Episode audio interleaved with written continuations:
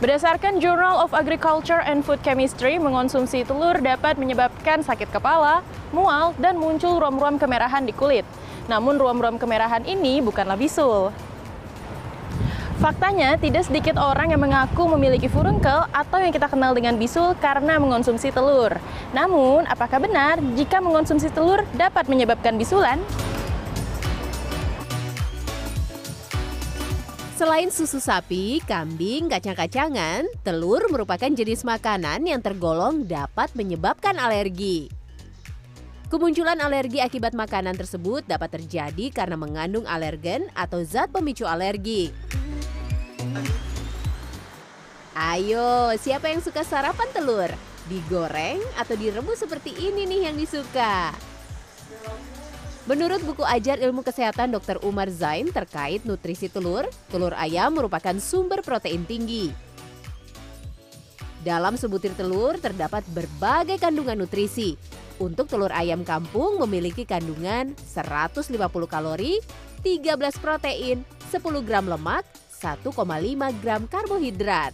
Nah, sedangkan untuk telur ayam ras memiliki kandungan 150 kalori, 12,5 gram protein, 10 gram lemak, 1 gram karbohidrat,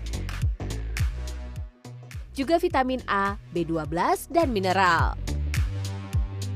Menurut dokter spesialis dermatologi venerologi, eksem akibat telur ini bisa menimbulkan komplikasi infeksi oleh bakteri.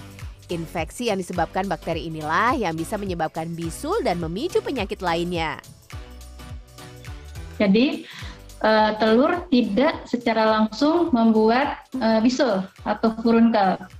Tapi ada pada beberapa orang yang dia alergi terhadap telur, makan telur atau protein, kemudian dia alergi menyebabkan lesi kulit atau bercak gatal, sehingga bariernya rusak.